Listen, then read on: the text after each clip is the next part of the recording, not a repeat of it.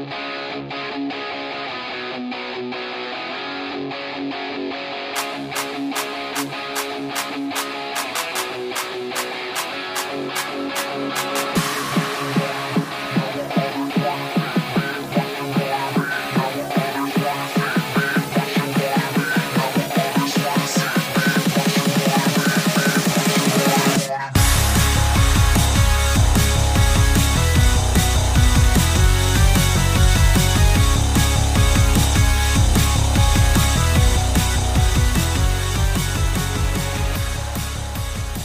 captains, and welcome back to Rank Amateur, Season 2 this time, episode number 50.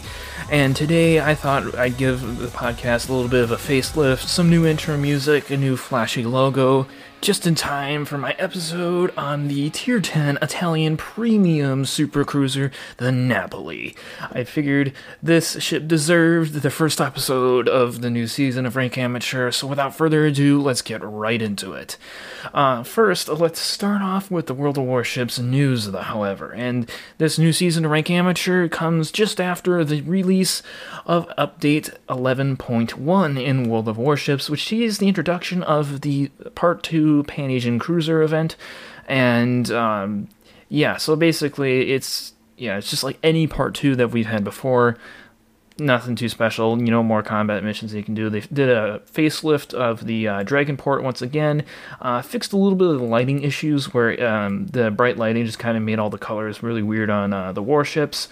Uh, so yeah, that's going to be my port for a little while. Although I am really liking the Zaipengu port, and I think that's how you say it. But essentially, uh, you know, it's a stereotypical like Japanese port. You got Mount Fu- Fuji in the background, uh, uh, Heijimeji Castle or Heijimeji Castle um, on the top of a hill, and you know your Japanese stockyards and everything. That place doesn't exactly exist. It's just a mythical name or a uh, ancient name for Japan, Zaipengu. But it's a really pretty port with nice music, so that's why it's mine.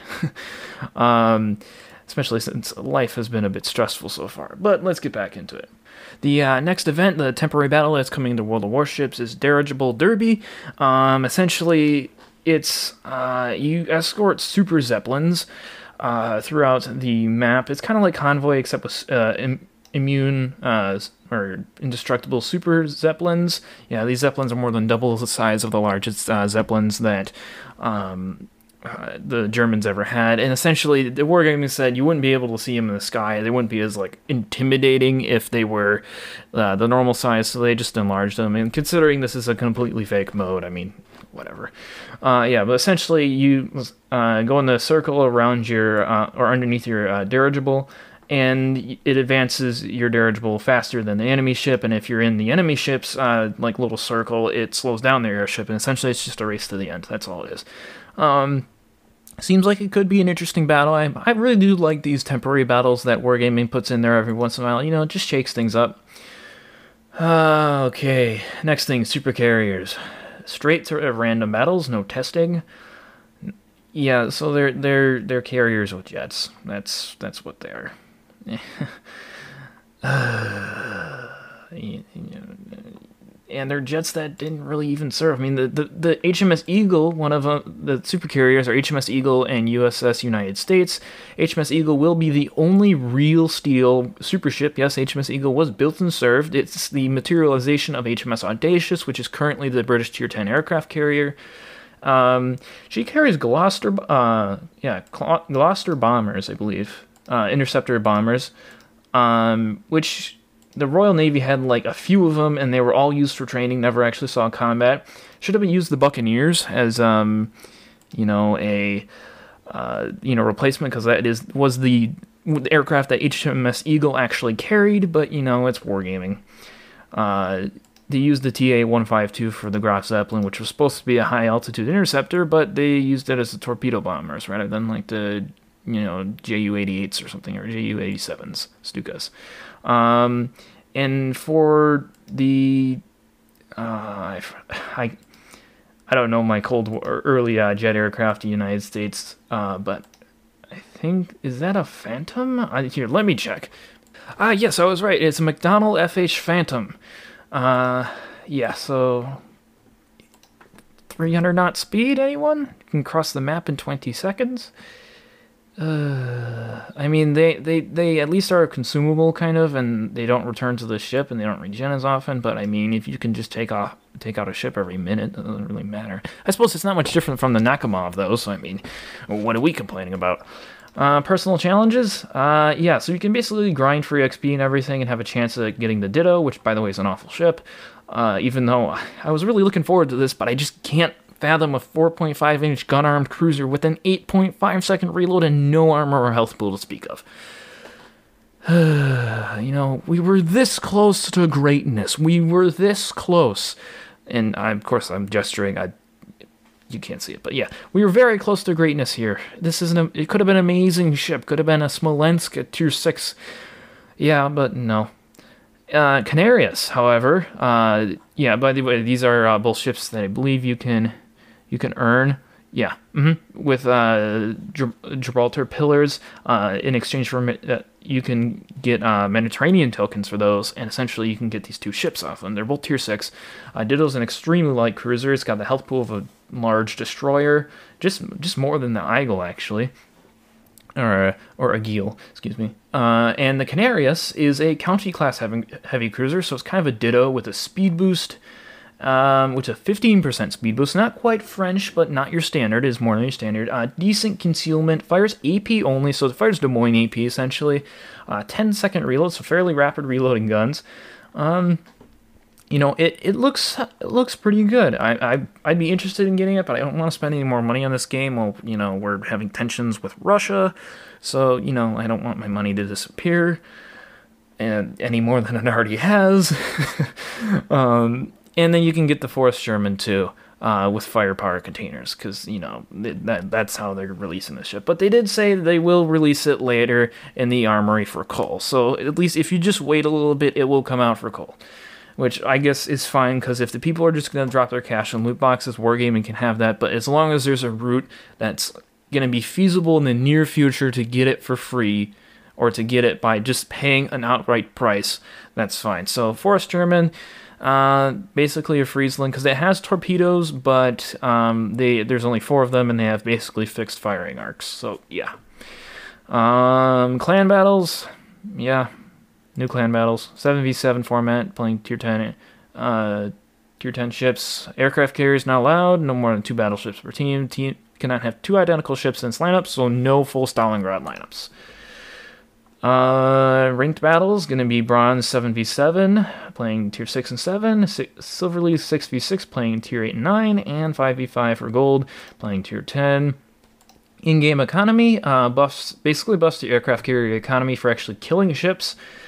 So if you didn't like getting focused down and killed by an aircraft carrier before, they're now actively rewarding that. So yeah, and they're boosting aircraft XP and reducing the cost of it. Uh, they're going to do the swap, of, or they did the swap of Khabarovsk and uh, or no, Khabarovsk and uh, Delny and uh, Große in Preußen. Um, yeah, so Preußen has an interesting weak spot that I learned about this morning on Reddit.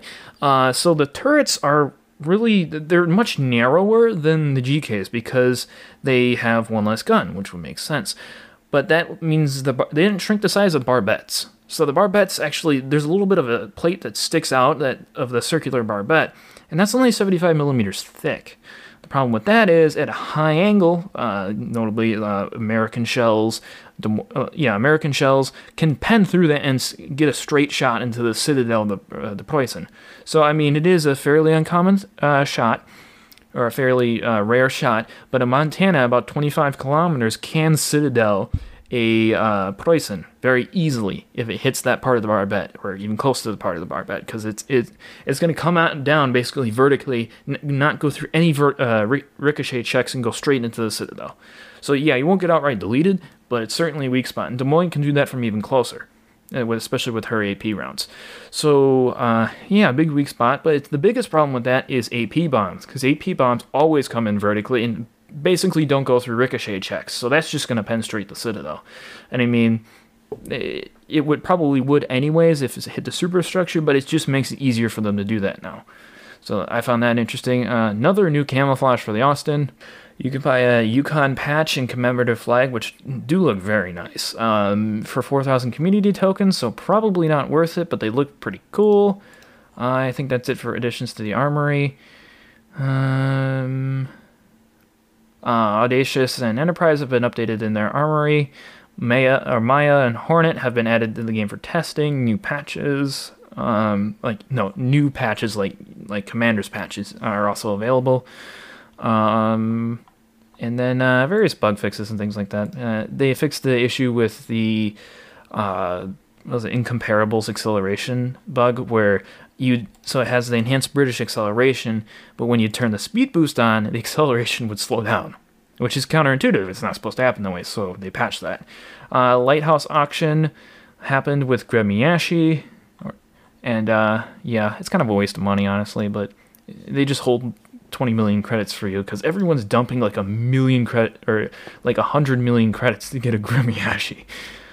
I mean, Gremmy good, but it ain't that good. I can tell you that. And I think they're saying what this is for, or people are speculating that this is to reduce inflation of credits in game, because there's a lot of excess credits floating around in the game right now. So they're trying to uh, take out credits. I don't really think that's what's happening, because uh, essentially, I mean, you have like a, select few winners, and I mean, granted, they all have 100 million credits sitting around they can dump out on Gremyashchy, but it's not solving a huge problem. Uh, there's other things that World of Warships does to solve that problem. Um, yeah, I think that's just about it. There really hasn't been too much news because it, you know, it goes quiet before the updates. Um, yeah, you can get a, a new Italian destroyer uh, th- with the Prime Gaming Awards, and the uh, you can get the Emden. Uh, basically, they're just awarding a preview of the Italian destroyers, uh, like they did with the Dutch cruisers and the German battleships. Uh, you can get the tier 4 ahead of time if you're a member of Prime Gaming. It's just kind of a little thing that they give you. It's kind of nice. You can kind of see what the line's like. I don't know if it was an error, but in World of Warships fitting tool, they have the detection range as being further than the uh, the firing range. Um, I don't know if that's right. I have I haven't watched or no, it was on the dev blog. I don't I don't know if they reversed the values, but it doesn't seem right. It doesn't seem like it should be like that. maybe there's a feature, maybe I'm just really out of it because I've been really busy lately. But that that is kind of interesting. So uh, Napoli, not really much of a historical basis behind this ship. Uh, really just kind of a made up super cruiser. It follows general Italian design principles, but it's it's pretty made up. If you look how look at how much empty deck space there is, that's full of nothing on um, the Napoli. You can see that this ship was clearly balanced around the game and having sap shells and not too many guns per, so that it would the amount of sap shells it fires from its secondaries, which that is its specialty, the sap secondaries. But it's not its only specialty. We'll get more to that later. Uh, you can see it's clearly balanced around the game. There's not many design I really haven't been able to find too many designs for it. The only real thing I can find about it is a design that the Russian or that the uh, Italian firm Ansaldo or Ansaldo uh, designed for the Soviet Navy um, that would carry 253, not 254, 253 millimeter guns. Um, and it had similar similar design kind of look. It had it, it, it does look very similar to the Napoli. It's not quite the same, but that's that's the only thing I could uh, say satisfactory that actually looks like the Napoli. Uh, the the funnels are a little shorter. The bridge is a little bit bigger, um, but it's got the same turret configurations. Um, the the secondaries are in the same configuration, although they are different gun calibers. Uh, and they're Soviet turrets rather than Italian turrets. So I think what this is is it's a lot like the Kearsarge, uh, and the fact that it was a Russian design created by uh, the country that, or a different country like the Americans, and then dropped by the Soviets, and then uh, the I guess the uh, the it's as if the Italians decided to commission it into World War II. Um, I guess that that's the only historical thing. So it's just kind of an evolution of the Italian heavy cruisers, uh, a bit of a, a, a, a I guess improvement on the Zara and uh, yeah, so it it's like a really big heavy cruiser. It doesn't say it's to counter anything. If anything, I think it would be to counter the possible B65 proposals by Japan, like everyone else was. It's amazing how scared everyone was of the B65 uh, proposals, even though they never even were laid down. Um, the, the U.S. Navy went so far as to build and commission the Alaska class uh, large cruisers, as they were classified by the U.S. Navy, uh, to counter their potential threat, although they, they never actually materialized. So I, I find that interesting. Um, yeah, and so not a whole lot of historical basis off the ship, although it does follow Italian design principles. You got those 152 millimeter turrets that are uh, present on their battleships. The 254 millimeter turrets are more look more or less like enlarged light cruiser turrets from them, uh, and the you got the 90 millimeter secondaries as well. Yeah, and that's in the torpedo tubes and the Italian hull design principles. Obviously, you got the the um, striping on the bow to aid in the aerial identification of the Italian ships and mark your ships as targets for the British. Yeah, don't even get me started about that. I mean, it does look awesome, but like, I don't know if it's exactly the smartest idea. Um, but yeah, it does. It's a very cool looking ship, and it's a very durable ship. But let's let's get into the stats of it first let's start out with the base stats. So you're gonna have um, th- nine 254 millimeter 60 caliber M1939 uh, guns with a 16.28 kilometer base range, which is is for a cruiser this side quite on the low side, quite a bit on the low side and you got a 17 second reload, which is also on the slow side. It's comparable to the um, Yoshino, and the Yoshino has 310 millimeter guns compared this to this thing's 253 mil, 254 millimeter guns. So yeah, it's a little bit on the slow side, especially for the damage that these guns do. But I I feel as though it's appropriate for this ship, and you'll find out later. The traverse speed is excellent. Uh, you're gonna have a 25 second uh, uh, 180 time. Uh, turns at 7 degrees a second, so it's literally the same speed. Oh, no, never mind. Uh, it is not the same speed as your torpedo tubes. It's the exact reverse. Uh, you have a 7.2 second turn time on the torpedo tubes, the 25 second degree per second uh, rotation, or 25 degree per second rotation. Excuse me there.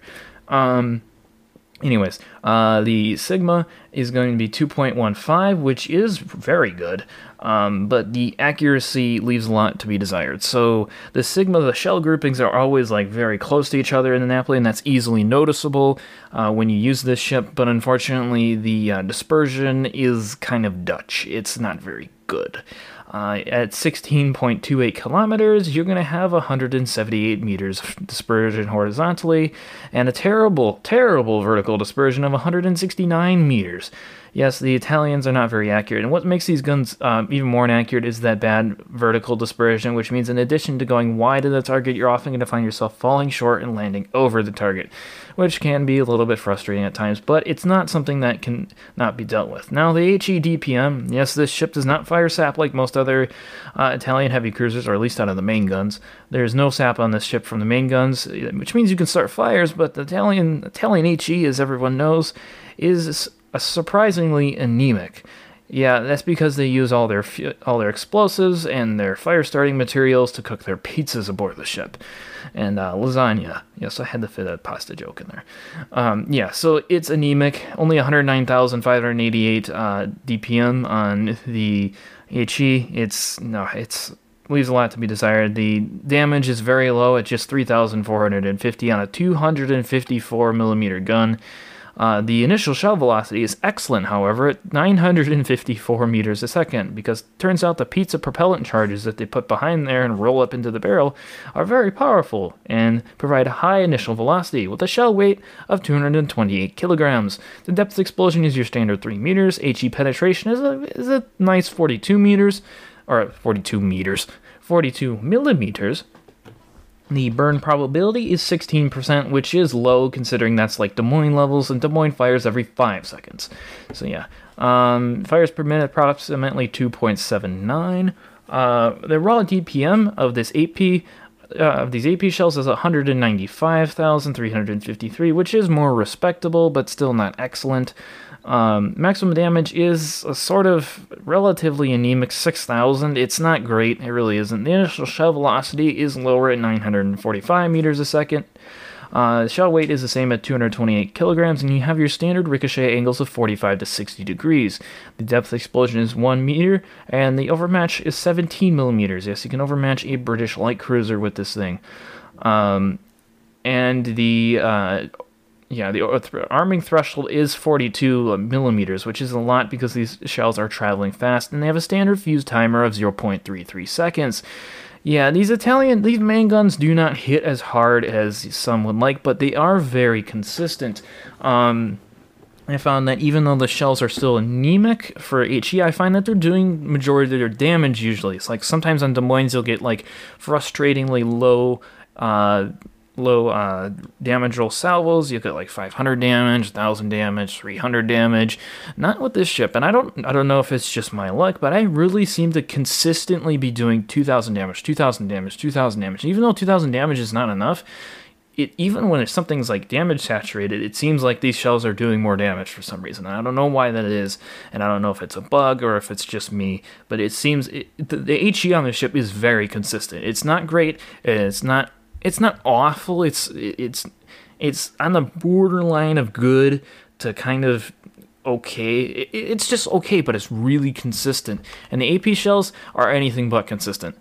Uh, sometimes I will shoot at an angled target when I was playtesting, or not playtesting, but when I was testing the ship for the podcast, I'd shoot at an angled ship and do like 7,000 damage. And it was like, whoa, these, these guns hit hard. And then the next salvo, I'd ricochet all of the shells. So this Italian AP is horribly inconsistent, and this thing doesn't even have the great Italian penetration that we're used to, that reliable broadside smacking penetration. I mean, at its maximum range, uh, with the range mod of around like 19 kilometers or 18 kilometers, it's only got 247 millimeters of penetration compared to the Gundaluz, um, 285, and obviously got the Petropavlovsk sitting at like 408, or uh, excuse me, uh, just just over 380 and uh, yeah, it only outclasses the 203 millimeter uh, gun armed cruisers, which like the Des Moines, which, which will only have 146 millimeters of penetration. But it's just, it really, it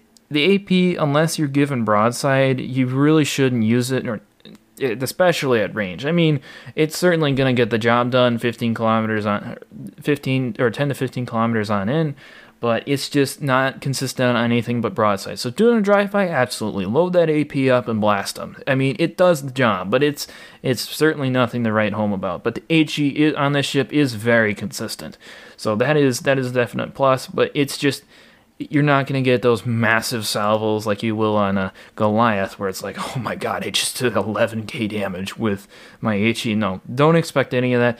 5k, 7k most. 7k is like wow, I actually did amazing. I hit all my shells and it was one in a million uh, shot. So these these main guns, they're consistent, and uh, especially on the HE, but there's just not a lot. It's just reeling in damage over time. That's that's more or less all they are. They, they're not the star of the show here. However, the torpedoes are a different story. They are, I believe, carbon copy Venezia torpedoes they are good. They are. I use them a lot. They're area denial tools. They're uh, close in uh, combat tools. Um, also, I forgot to mention the uh, firing arcs on these guns. They are amazing, especially firing backwards. These the guns are they will fire uh, basically auto ricochet. Like you can fire the guns and have people just not even be able to touch you with the armor piercing rounds. And uh, and if you aren't able to fire the back turret, that means you are certainly. I would be shocked if you took a massive hit from anything but a Yamato. Even a Yamato struggles to hurt this thing. Um, anyways, well, more on that when we get to the armor section. On the torpedoes, you carry uh, two uh, quadruple uh, tube torpedo launchers, um, and they're gonna have a 13.5 kilometer range. Yes, this thing can stealth fire, and we'll get more to the concealment later. Uh, they are pretty slow, 56 knot maximum speed, and kind of on the low damage side. Actually, pretty much on the low damage side. Only 13,900 damage with a 95 second reload, which I mean really isn't too bad. Um, it's minute 30 reload. I, I feel like that's appropriate. And this has uh, stern mounted torpedo tubes, so they're basically Graf Spee levels of uh, firing angles, and they, it's just amazing. I, these this thing's torpedoes come in handy all the time. They're an aerial denial tool. They're a brawling tool. They're they're very useful. Uh, it's very good to have this. Um, and they'll be detected out at 1.1 kilometers, which is very stealthy. Or uh, not, it's not Pan Asian levels of stealthy, but it's better than the British torpedoes. Like I said, the uh, firing arcs are pretty amazing. Um, yeah, and you get a joke of an airstrike. He's got a six kilometer range. Uh, this is that depth charge airstrike. It's a complete joke, but um, that's not the ship's specialty. The ship's specialty is the secondary armament. You get your standard uh, maximum range of 7.3 kilometers, but that's not where this thing gets special. So you're equipped with four turrets, uh, th- or four triple turrets, 152 millimeter, 55 55 caliber OTO 1936 model guns, complemented by uh, six tur- six dual 90 millimeter 50 caliber OTO 1939 turrets. They fire sap. That sap from the uh, 152s will do 3,850 damage on a hit. It comes flying out of the barrels at 950 meters a second, with a reload time of just 7.2 seconds. Uh, they have a 1.0 Sigma and a maximum dispersion of just 184 meters. Yes, these are the most accurate secondaries in the game, and that title, the Napoli, still holds. Unless the uh, Giuseppe Verdi has more accurate secondaries, but I think it's basically the same. Uh, we'll, we'll just go with the most accurate secondaries in the game, uh, especially without skills. Uh, and the 90 millimeter guns will do a maximum damage of 2,000 on penetration. They'll have an initial shell velocity of 860 meters a second, a 3.2 second reload, rate of fire of 18.5 uh, or 18.75 uh, rounds per minute. They'll have a 1.0 sigma and the same dispersion, so 184 meters yeah, these things chew through destroyers. I mean, we're talking about German secondaries being uh, very bad for destroyers. I mean, they're nothing to joke around with. These things are death to destroyers. It is not uncommon if a destroyer pops up within your secondary range to deal 6,000 damage salvos to them. I am not kidding. I once a Gearing decided to charge me at the end of the game, and it he it was to the point where if he just ran, he could have won, but he wanted that last kill, and he paid the ultimate sacrifice for it because I yeah I totally squashed him, and um.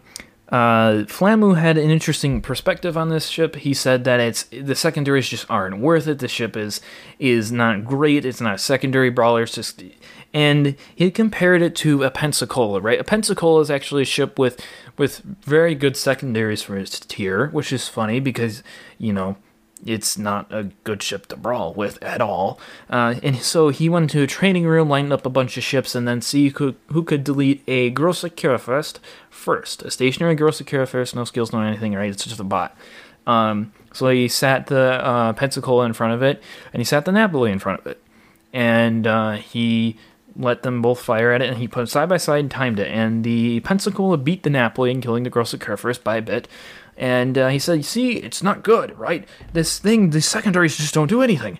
Okay, well, first of all, I challenge you to get within 13 kilometers of anything in a Pensacola and not die, because the Pensacola's armor is so abysmal, and the, that ship is just terrible in general. Uh, the secondaries are good, yes, but I, I, really do challenge you to try and survive and use them successfully. And um, they don't wreck destroyers or cruisers like the Napolis do. Cruisers, e- even like Goliath, will pay dearly for coming in range of these secondaries. These secondaries often concentrate on the superstructure, and uh, especially on larger tar- targets at close range, they rarely miss. It's it's not how many secondaries am I going to hit? It's how many secondaries am I actually going to miss because they, they don't miss. And on destroyers, yeah, it's harder for them to hit, but it doesn't really matter when you're dealing 3,000 damage a hit to them. And it sap is is death to destroyers, and when you have a 3.2 second reload on a bunch of guns on your broadside, it is it's amazing to watch. Not to mention 254 millimeter high explosive. I mean, it's Italian high explosive, but it's still high explosive from a huge gun it still deletes destroyers. And yeah, it's this thing is amazing at close range, and I'll provide even more justification later. And if all, I mean, if all else goes, I mean, you still have your torpedoes. So, Flamu, I I very much respect his uh, his play, and it, I very much respect him as a player. But his reviews kind of suck because of stuff like this. He doesn't take in the whole the whole ship and its what it's meant to be used for and how well it performs in that situation in an actual battle rather than just on paper. Because yes, if you look at the stats, this ship is is interesting. The AA defense is a joke. Don't even worry about it. It's Italian AA. Uh, it comes with a fighter to you know. It, Fighters kind of do something, not really. Um, hit points 59,200, so you're sitting like Goliath levels of hit points and Petro levels of hit points. This these uh this chip is actually very similar to the Petro uh, because it actually has the same gun dispersion uh, mechanics, not the exact same gun dispersion per se, but like the same dispersion curve. And I'll, I'll go over that in my in the upgrade section a little bit more, but it's interesting. Uh, fire will burn for just 30 seconds. Yes, this is not super cruiser burn time, this is cruiser burn time, so that's an advantage. You can have up to four fires. Uh, you have a probability reduction of 50%. The damage per second will be 178 for a total damage of 5,328 per fire if you let it burn. Flooding is 40 seconds. You can have two floods. Probability uh, reduction is 26%. Torpedo reduction is 22%, which is like battleship levels, so that's pretty good. Or like low end of battleship levels. Um, Damage per flood is 140, or damage per second is 148. Uh, total damage per flood is 5,920, so really not that bad. The concealment is excellent for a ship of this size, just 12.75 kilometers base. After firing guns and smoke, it's just 8.75 kilometers. And when on fire, it, it does rise to 4.75 kilometers. The fi- gun uh, uh, smoke fire penalty on the ship is less than Venezia, which is kind of puzzling because these are bigger guns, although Venezia does have more of them. Uh, so yeah, that that is certainly very good for the ship, and I'll tell you why in a bit. The maneuverability is excellent on the ship, uh, especially the top speed, which is 35.5 knots. Standard acceleration, 8.92 horsepower per ton. Um, you got a turning circle radius of just 750 meters, which for a ship of this size is pretty good. Uh, the turning rate is excellent on this ship, although the rudder shift time can feel a little sluggish at times because it is at 12.5 seconds and you really need it to be quick at close ranges. But it doesn't really matter because it has a fast rate of turn. What do I mean by that? What's the difference between that and a large turning circle radius? Well, turning circle radius and rudder shift time, uh, they they uh, determine how fast your cruiser is going to start turning like uh, so turning circle radius is is basically how long it's going to take to turn like how much space it's going to take to turn i guess is best explanation and then rudder shift times how fast your rudder is going to turn but turning rate is how fast it is going to turn like the, how fast the ship is going to manage to get itself around so things like british cruisers they have a reasonably fast uh, uh, turning rate. Uh, Petropavlovsk actually has a good turning rate too. Uh, means it's easier to maneuver, even though the turning circle is does make it difficult to weave between torpedoes. It makes it easy to weave between shots that are coming to you. Uh, light cruisers and destroyers have an excellent rate of turn. Battleships don't. That's why it's hard to maneuver in them. Like um, uh, the uh, American standards. Even though they have an excellent turning circle radius for the size, it's still hard to dodge shells because they just take so much time to turn. Uh, Napoli takes next to no time to get around, uh, has a low turning circle radius, so once that rudder does, does get around, it is going to turn very quickly. And that is good for avoiding torpedoes. It means you don't have to invest all your points in just getting that rudder shift time down. Um, ships like the Buffalo, uh, with a good rudder shift time, just a atrocious rate of turn. Like the, the rudder will go all the way around on the sh- on the Buffalo, no problem. It's and the turning circle radius is decent. It's just it scrubs so much speed in the turn, and the rate of turn is just awful, and it makes it very hard to avoid fire in the Buffalo, which is why part of the reason why I just despise the Buffalo with all my heart. Uh, Napoli, no such problems, so that's what makes it uh, nice and maneuverable.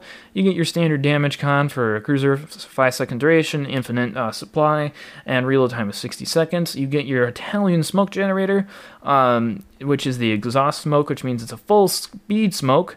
It's excellent for pushing because it provides the extra get out of jail free card. To, assuming there's no radar cruisers around you, you have to be very careful, make sure that there's no radar cruisers around you. Um, you have smokescreen dispersion time of just 10 seconds, two consumables, action radius is half a kilometer, the reload time is 180 seconds, which is fairly long. I do hate that. Uh, about these Italian smokes, and the consumable action time is good 40 seconds. Uh, it is, does come in handy and saves you every once in a while. Uh, the fighter, uh, you get four charges, uh, or no, four fighters, three charges, three kilometer action radius, reload time of 90 seconds, consumable action time of 60 seconds. I pretty much use it for spotting, uh, you know, triggering enemies, uh, you know, spotting them from the air with anti-aircraft fire and things like that. They're not really useful as an anti-aircraft source. Would rather take a spotter plane, but it's not available, unfortunately. Uh, repair party is the last consumable option you get. Uh, that's going to have three consumables. Um, it's going to have uh, point, uh, not 0.5 second HP per second restored, uh, reload time of 80 seconds, and a um, 20 second or 28 second action time. So yeah, it's your standard repair party. Comes in handy, but you know, not overly anything to write home about because it is standard on your tier 10 cruisers. Um, yeah, so what are we going to build this ship out for? Well, we're going to build it out for secondaries. And you just wait I'll get to the build, the secondary build on the Napoli, but first let's get to the armor on the Napoli, which is very special. Well, what makes Napoli's armor so special? Well, there's there's a few things. The, the first of which is the fact that it works, which that's kind of uncommon for a lot of ships. The second thing is the reinforced bow that she has because it's technically not an ice-breaking bow because I mean it is a Italian ship and there's no ice in the Mediterranean. Anyways, so yes, she has a 60 millimeter fore-end armor belt. Yes, that will ricochet any shell in the game at close range, especially. Meaning that when fighting at close range and even sometimes at longer ranges with plunging fire, you will not even have the slightest bit of chance of getting Citadel. Someone has to be smart and aim for your big uh, snout, your big uh, uh, plating. That is only 25 millimeters, and if they get through that, it's pretty much a direct shot into the Citadel, especially from long range. If you point your bow directly towards the enemy, you're going to have issues with taking a lot of damage, especially penetration damage, sometimes even citadels through the nose. But if you angle even just the slightest bit, then you'll take it straight on that 60 millimeter plate. Yeah, so beyond the 60 millimeter plate, well, what's she got angled? Well, she does only have the 25 millimeter fore and aft deck. Um, and the stern, I, I, should mention, the stern is extraordinarily vulnerable. That is one of the weak spots of the armor. It is 25 millimeters all around. There is a like a kind of a rudder plating that is 60 millimeters thick, but that doesn't extend very far. And uh, yeah, then it's pretty much a straight shot into the Citadel. You'd penetrate a maximum of 220 millimeters flat plating to get into the Citadel through the rear. So angled, yes, it is kind of tanky still. Uh, with plunging fire, you can get down to a 25 millimeter plate down at the very bottom of the, of the athwart ship. But if you if you play your cards right, you shouldn't get Citadel. But if you're straight on to the stern, you will get Citadel through the stern. That is one of the ship's weak spots. Um, yeah, beyond that, the belt plating, uh, main armor belt is 220 millimeters thick. Yeah, nothing's going through that. That's really solid for a cruiser. That's really good for a cruiser. Um, the superstructure is only 16 millimeters, but that 16 millimeter aspect of the superstructure is fairly small. Actually, it's really small for a lot of cruisers of this tier. Um, you do have a huge conning tower and uh, conning tower plating that is 330 millimeters to 50 millimeters thick. Um, that, like I said, built 220 millimeters thick, and you have a 40 millimeter deck. So yes, Yamato Shikishima shells will bounce off this deck. That is uh, one of the very very nice parts about this ship. Is yeah, plunging fire, unless it's like coming in from a really long distance away, will bounce off here. It'll just auto ricochet. Um, armor belt 60 millimeters for your upper armor belt. Yep nothing's overmatching that. So your angle they are not getting through. It's just going to auto ricochet won't even go through uh, any other penetration checks. Uh, citadel protected by a turtleback although it is only a 30 millimeter turtleback so it's really not useful. Um, 16 millimeter rounds or six 406 millimeter rounds uh, will penetrate this. Why did I say 60 millimeters? 406 millimeter rounds will penetrate this uh, it's angled too steeply to prompt, uh, or not, yeah, too steeply to uh, prompt auto ricochet checks uh, in a lot of circumstances. In, in a lot of circumstances, it's basically just a flat plate that they have to penetrate. Um, yeah, so the turtleback really ineffective on this ship. Wouldn't rely on it at all. It doesn't even really save you when you need to. Um, I mean, it does have a double turtleback though, which is kind of interesting. You have a you have a 30 millimeter plate on the the underside of the casemate plating, and then you have another 30 millimeter plate on the roof of the Citadel. Now, speaking of the roof of the Citadel, that is 90 millimeters thick. Yes, so even if they penetrate the deck somehow, they still have to go through another 90 millimeter penetration check. Now, that's enough to stop a lot of heavy cruisers at range, and uh, it's obviously enough to stop a lot of battleships.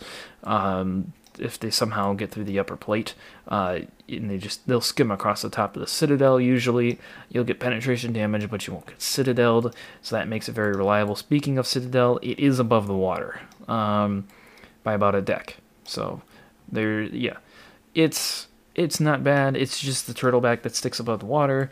Uh, it's only flat below the water, and that the citadel sides below the water are still 55 millimeters thick. The athwart ships, the very top is 220 millimeters, then it goes to 120, then it goes to 25.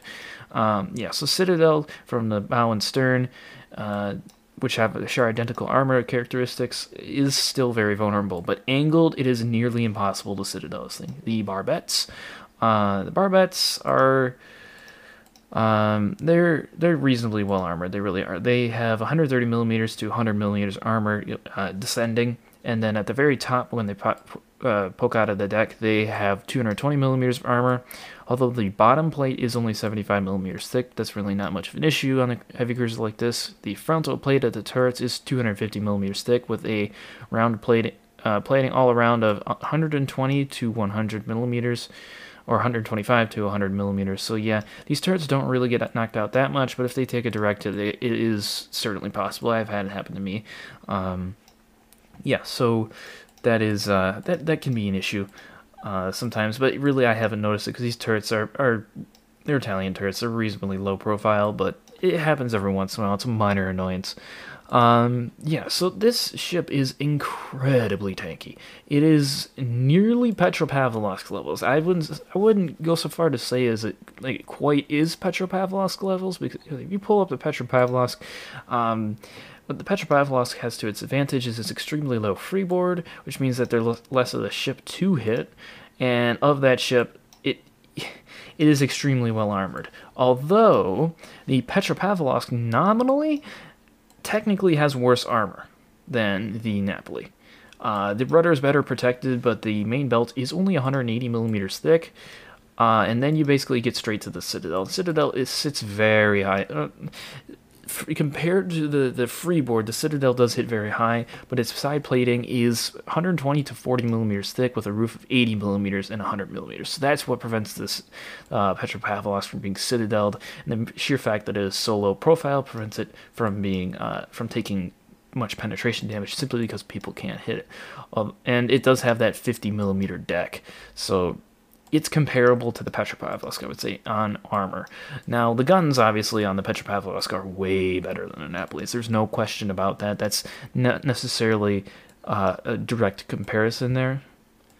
But uh, the, the Napoli does have it where it counts in terms of armor protection. This is arguably one of the most durable cruisers in the game. Um, and I have, I have, I single handedly took a Thunder from full health to nothing just charged him down and single handedly knocked him out of the fight. And I didn't even take that much damage because every time he'd shoot at me, and granted, he should have been firing high explosive. He, he didn't. He only fired high explosive once or twice towards the end after he realized he couldn't uh, damage me. But angled, he couldn't touch me. Couldn't touch me because if he hit my bow when I'm angled, generally it overpenetrates. Um, if he hits my belt, it just ricochets. It, he doesn't have the penetration or the angles to get through that. So that is what's very nice about this cruiser. Now, let's get on to the build as I promised. So the build, it's it's very interesting. I still take main armaments Mod 1 because remember the secondaries you can't fully spec into them. So you do want to have your main guns firing a lot. And like I said, they're not super well armored. I mean, they're certainly not like uh, Japanese turrets leveled of un- unarmored, but they they still get disabled, and it's nice to have your torpedo tubes up. And I mean, it is more for the torpedo tubes because they sit in such an exposed position on the stern. Engine room protection, yeah, it, damage con mod one is r- really not a viable option for a cruiser. Your engine gets knocked out way more than it does a battleship. And then for your next upgrade, you're going to take secondary battery modification 1, which is going to boost your secondary battery firing range by 20% and reduce the dispersion by 20%. Your steering gears mod 1, because you do want to get that rudder shift time down to avoid torpedoes and things at close range, because this has no hydro. Um, then you're going to want to take concealment system mod 1 over steering gears, because then you can get your concealment. Uh, or you can start getting your concealment down, and eventually you'll be able to get it down to almost sub 10 kilometers. Um, so the gunfire control system modification 2 is going to extend your main battery firing range. You have to do this. You have to because 16 kilometers is simply not acceptable for a ship this size. Um, to have to get that close to do even anything you know, uh, to an enemy ship and open the engagement, you need to get those opening uh, shots off occasionally. And sometimes you need to kite. That um, the gunfire control system mod 2 is more useful than the main battery uh, mod 3 and the reason for that is, is it actually improves your dispersion and the reason why it improves your dispersion is because this thing has uh, Petropavlovsk uh, dispersion curves. So what that means is when you take main battery or when you take a range mod, uh, so gunfire control system modification two, it essentially puts the dispersion curve out further. So it's the dispersion starts dropping off uh, later in your range or further out in your range. So technically, when you get closer in, your guns are actually significantly and noticeably more accurate than they were without this modification. And that's what makes it so important. And the reason I mean, well, the reason should be obvious, but if you take um, a little extra time off your reload, I, I don't think that little extra DPM but is worth it when you could be hitting Citadel shots on potentially broadside ships at, uh, I don't know, 15 kilometer ranges, where without the range mod, you wouldn't be able to hit those shots, and then you wouldn't be able to improve your accuracy. And people are like, oh, we'll just go with aiming systems mod 1. Well, that's going to, you know, exchange this ship's big gimmick, and that's going to be giving up those secondaries. And the secondaries, without that, become far less efficient and in general, it's it starts to hinder the ship's performance pretty uh, pretty quickly. Uh, and some people would like to take uh, auxiliary armaments modification too. That's perfectly viable. Uh, reduces secondary secondary battery reload time uh, by 20%. Yeah, that's viable too. Like I said, you're gonna you're gonna really rely on getting in close more though to a point where it becomes a bit of a feast or famine situation where if your battles uh, getting in close all the time uh, in the particular battle you're playing it it's getting in close it's like a, a slugfest yeah then you're going to be great. You will be the king of this of that battle. People will have to contest you versus you contesting them. What I mean by that is you're going to be the top dog, and everyone else is going to have to try and outsmart you or outplay you because you're going to have the advantage. But if the battle doesn't really get in the close range that you need, like it does a lot of the time, then you're really going to suffer a lot more than someone who would have taken the range mod and taken a slight sacrifice to their secondary battery's efficiency. So overall, a lot of people, including me, recommend that you take range mod instead. Now for uh, captain build, I do have, since I just started um, this commander, I do only have uh, 10 points on him. So I'm taking gun feeder because you do switch around your ammunition a lot, depending if you see a broadside or not, and that's very useful. Uh, priority target, just to know if uh, how many people are going to be in uh, flank, especially in the opening shots when uh, maybe you're the only you're the first ship on the flank and people start targeting you. If a lot of people start targeting you, you know that maybe you should pop smoke and turn around, or just wait to go undetected and turn around because it's not r- worth the risk. But if only two people target you, then maybe you can pull off something more risky, and that is. Um, that is sort of the playstyle of the ship you need to you need to know the risks or the potential risks to pushing because you you pushing is you know what makes this ship so efficient. Um, then you're going to take adrenaline rush, obviously, and then concealment expert. Uh, after that, I'd take uh, fearless brawler or top grade gunner, excuse me, uh, and then uh, you could take outnumbered. Actually, I'd recommend that, but I would recommend that to be taken after you take a top grade gunner, uh, because you know you're if you're brawling with your secondaries, generally you're within your main battery detect or within your ship's base detectability range.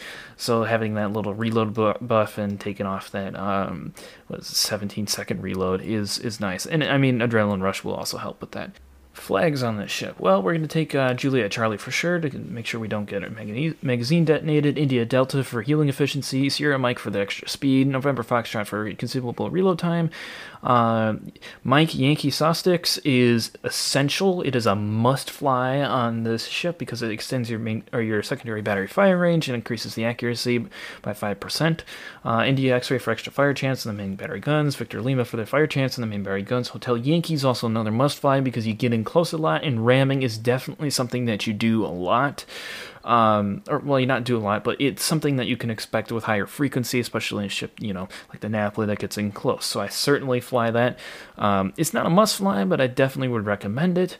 So this changes your ship's uh, specs to 18.88 kilometers main battery range. Uh, and it's really not going to adjust, or your dispersion nominally is going to go up to 202 meters and 192 meters for horizontal and vertical, respectively. But actually, if you go back to your normal firing range, like uh, if you go back and uh, adjust the dispersion values accordingly back down to uh, 17 kilometers, you'll actually find that the ship got more accurate. Uh, your fire chance is going to be up to 18%. Um, your healing uh, potential is going to be up to 0.6% uh, percent ship's HP uh, per second. And your speed is going to be up to 37.3 knots. Your concealment to 10.32 kilometers. And uh, let's see, rudder shift time is going to go down to 10 seconds, so down from 12.5. Uh, and uh, yes, secondaries. Secondaries. What's going to happen to them? Well, they're going to gain some main battery range. They're going to lose the reload time. The 152s are going to have a 6.84 second reload. The rate of fire is going to, you're going to be firing 8.77 shots per minute out. They're going to have Sigma 1.0 and dispersion of just 170 meters at a range of 9.2 kilometers. The SAP, uh, the uh, 90 millimeter SAP is going to have still have maximum damage 2000, but you're going to be firing every 3.04 seconds. You're going to have a Sigma of 1.0 and a dispersion of 170 meters. Yeah, so this thing becomes an absolute beast at close range. Yes, it's not going to set as many fires because it doesn't have um, a you know high explosive firing secondary armament, but it certainly, uh, I mean, it is certainly a damage dealer. That's that's what it relies on. Uh, consumables, as far as that's concerned, you're gonna have 171 second reload time on your smoke, uh, and a reload time of 85 seconds on your uh, fighters, and a 76, 76 second reload time on your uh, damage para party. Damage control party is gonna have a 57 second reload. So yes, this ship is crazy. I mean, ranked, I don't know if there's really uh, or, uh, brawls. There's not a better ship at this tier. Uh, I mean, Schlieffen Schlieffen is a close competitor, but the Napoli is a cruiser and it has smoke. So, yeah. As long as you don't get within range of the Schlieffen's Hydro, I mean, this thing is pretty potent. I mean, it it can go either way, and I mean, this thing's a cruiser too. So, I mean, it's not necessarily a fair comparison even. Um, yeah, so as far as playstyle is concerned, you're not you're not a battleship. You have to remember that you don't have the health pool of a battleship. You don't have the repair party of a battleship. It's, I mean, it's a high risk, high reward playstyle, and you have to play it. Uh, you have to play smart because this thing is can be unforgiving if you push yourself too far up a flank you will regret it very quickly um, so you just kind of you slowly kind of bide your time behind your cats you do support pretty aggressively usually uh, especially uh, if you have a lot of support coming with you, but you don't go right away. You kind of wait and see until everyone's spotted, and then you determine. If people are sitting back, then you maybe want to uh, wait for some support to push because you don't want to get burned down from range. If people are pushing and there's a lot of them, you just want to stall.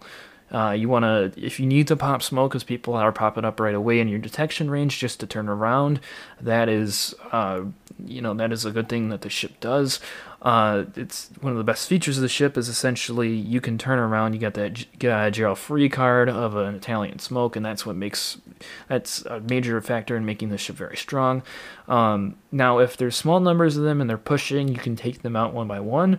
If they're if they're not pushing but they're not necessarily falling back, what you can do if you uh, let's say have a division mate and another close quarters combat ship, or if you're confident in your odds, you can pop smoke and charge them down. Just know that if things get too hot, then you won't be able to turn around as easily because you don't have the smoke. Um, And obviously, if people are pushing really hard, they have a lot of support, and you're trying to delay as fast as you can, or as best you can. Uh, torpedoes are definitely a deterrence the ship has. They're great for launching in the wake, and I have hit people f- from darn near the close or the maximum range, sometimes beyond the nominal maximum range, because remember the closing effect of torpedoes um, with this ship, and it it surprises people because they don't think that a large cruiser would have torpedoes. That's not Japanese because I think they forget about the Napoli's torpedoes, and it happens with the Goliath too, and you can catch people off guard with that um, especially since these torpedoes are slow and have such a long range. People forget about them because you, you you disappear from detection or something like that. They forget about you, focus a different target, but those torps are still in the water coming in their direction. And especially if those ba- lazy battleships don't change their course or something, they can blunder straight into them. I mean, well, they don't do much damage individually. If you eat all four of them, it does hurt. Um, and as far as destroyers are concerned, if if there's a destroyer out there who's the last person left alive and you need to win, um, yeah, don't feel afraid of ch- chasing them down because this ship eats destroyers for breakfast. Assuming you're on the lookout for, for, for torpedoes and you're expecting torpedoes and you avoid them, it, it's lights out. I mean, talk about 4K damage every I don't know, 10 seconds or so. It's insane. You can just eat a destroyer alive. I mean, it's not uncommon to get like 4 to 7k salvos with the secondaries of this thing. And I mean, cruisers, it's not quite as extreme, but yes, it uh, you will chunk cruisers with these secondaries. It hurts. It starts and it starts to get people to panic because they realize that they're taking a huge amount of damage and they can't turn around because you do have 254 millimeter guns. Um, battleships, they're not usually as leery about it unless they're French or British and they have 32 millimeter plating, and even to a certain extent American because um, uh, of the penetration of these sap shells, which I realize is not actually on the Wiles FT, but it's something like 46 millimeters for the 152s and like oh geez it's was it 26 27 millimeters from the 90s or 30 i think it's 30 millimeters for the 90s not 100% sure on that. I forgot it. It says it in the game client but i literally just closed that. Um, yeah it's an absurd amount of penetration and that's why the, the 90s don't have as much of effect on a battleship but they do aim for the superstructure because they aim for the center of the mass of the ship. Um, and that's if it hits there and especially if it's not damage saturated yet yeah that starts to hurt. The 152s they just wreck everything. Um, that's that's what really makes this ship potent. It's a cruiser with 152 millimeter secondaries. Um, and angled, nothing can touch you. If you stay angled, and that's and you are chasing down battleships and things like that, as long as they aren't filling your face with high explosive, which by the way is what you should do if you're being chased down by one of these things, you, they can't touch you. They won't be able to hurt you. If you play it right, they cannot citadel you. It's physically impossible. Um, you'd you'd really have to get like a one in a million shot through the nose of the ship, and that goes down into the uh, depths of the ship through the 25 millimeter thwart ship that's buried way below the waterline. Um, yeah, so speaking of uh, throwing high explosive at this ship, what are counters to it? Well, uh, say you're coming in close to it, you're not going to citadel the ship, so don't aim for it, especially if you're not completely broadside to it, or or if it's not completely broadside to you. What you're going to want to do is you're going to want to aim high, uh, right above like the second line of portholes on the uh, uh on the bow. That's where right about the 60 millimeter plate ends, and you're going to want to shoot into there, and you're going to especially if you overmatch that, you'll take they'll take some pen damage, but you really want to avoid getting in brawls with this thing at all costs. It's best handled from distance with high explosive. Um, however, if it is fleeing from you, just shoot straight through the stern. Especially if you overmatch, it's gonna hurt them regardless. Um, if they're smart, they'll angle to you and try to deny you that shot. But that is the way to get rid of the ship. And if they're smart and they're angled, you gotta load the high explosive. Even Yamatos, they have to load the high explosive because you will not damage this ship otherwise. It's kind of like an Atago in that it, if it's angled, it's very tough. Um, and uh, I venture to say, if the enemies are unwise, uh, this ship is easily as dangerous as the Petro, especially at close range. I mean, it's not as dangerous from long range for sure.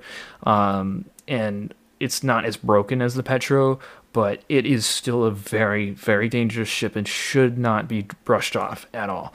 Um, those of you who are playing it, if you ever have to turn around, just remember to pop your smoke. That's something that sometimes uh, in my early stages of playing this ship, I re- uh, notice myself forgetting. It's like I have smoke, I can just turn around and, and drop torps and leave. And uh, do remember that your smoke firing penalty is uh, still going to be 8.75 kilometers, so you're going to have a bit of leeway where you can fire your main battery guns, you can fire your secondaries uh, from 9.2 kilometers onto 8.75 kilometers and still uh, not be seen. And just remember that smoke firing penalty when you're trying to do a drive-by on someone uh, at like ranges of like four kilometers or so, uh, especially if they don't have hydro. Yeah, your secondaries can rip them to shreds, but do not fire your guns. Otherwise, then the party tricks the party tricks over because they can see you, and you, uh, especially if they're smart and they stop firing, you will not be able to see them. Uh, yeah. So some things to look out for this ship. Don't push too hard early, in the battle. Do not. It's it's throwing your ship away unless you really want to go back to port quickly. Don't charge the enemy down. Play it smart. Play it play it safe in the first few minutes of the battle. See what's going on and if you have the advantage, press it. Don't hesitate to press it if you have the advantage, but don't be stupid and try to press an advantage that you don't have. Um, and as far as radar is concerned, it's not a super cons- big concern of the ship just because, uh, you know, it, it gets spotted before American radar range, but don't smoke up in front of a Des Moines. The worst thing you could possibly do is smoke up in front of a Des Moines who pops his radar while you're mid turn so you can't actually see them because he's probably outside of his smoke firing penalty, but they can see you clear as day. And that is that is worse than just flat out turning and giving broadside because at least you can fire back when you're giving broadside. Uh, you you could fire back through smoke, but if if someone else isn't spotting them for you, you're done. And it, yeah, uh, just be careful of that. Also, be careful of petros. Make sure you know where they are before you pop smoke.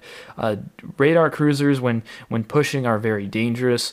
Um, unless you know that they're alone. Like if it's just a petro and a Des Moines or something like that, you can push into them, uh, just know that there's really not going to be much turning back for you. So you do have to be confident that you can uh, take engagements, and that's what's nice about this is you can choose your engagements with the concealment and the smoke uh, and the speed.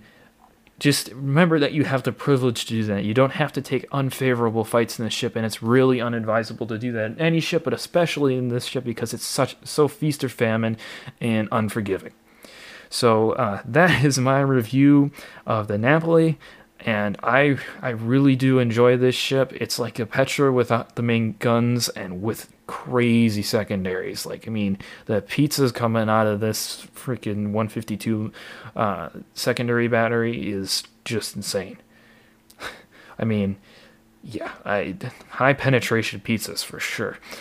Anyways, enough Italian jokes aside, that's it for this episode of Rank Amateur, the first episode of season two. I really hope you enjoyed it. If you uh, have any questions, comments, or concerns, please feel free to email me. I'm happy to see your emails and answer them. Uh, if you have any ship suggestions, please feel free to email me. Uh, as you know, I have said in uh, many a previous episode. And until next time, captains.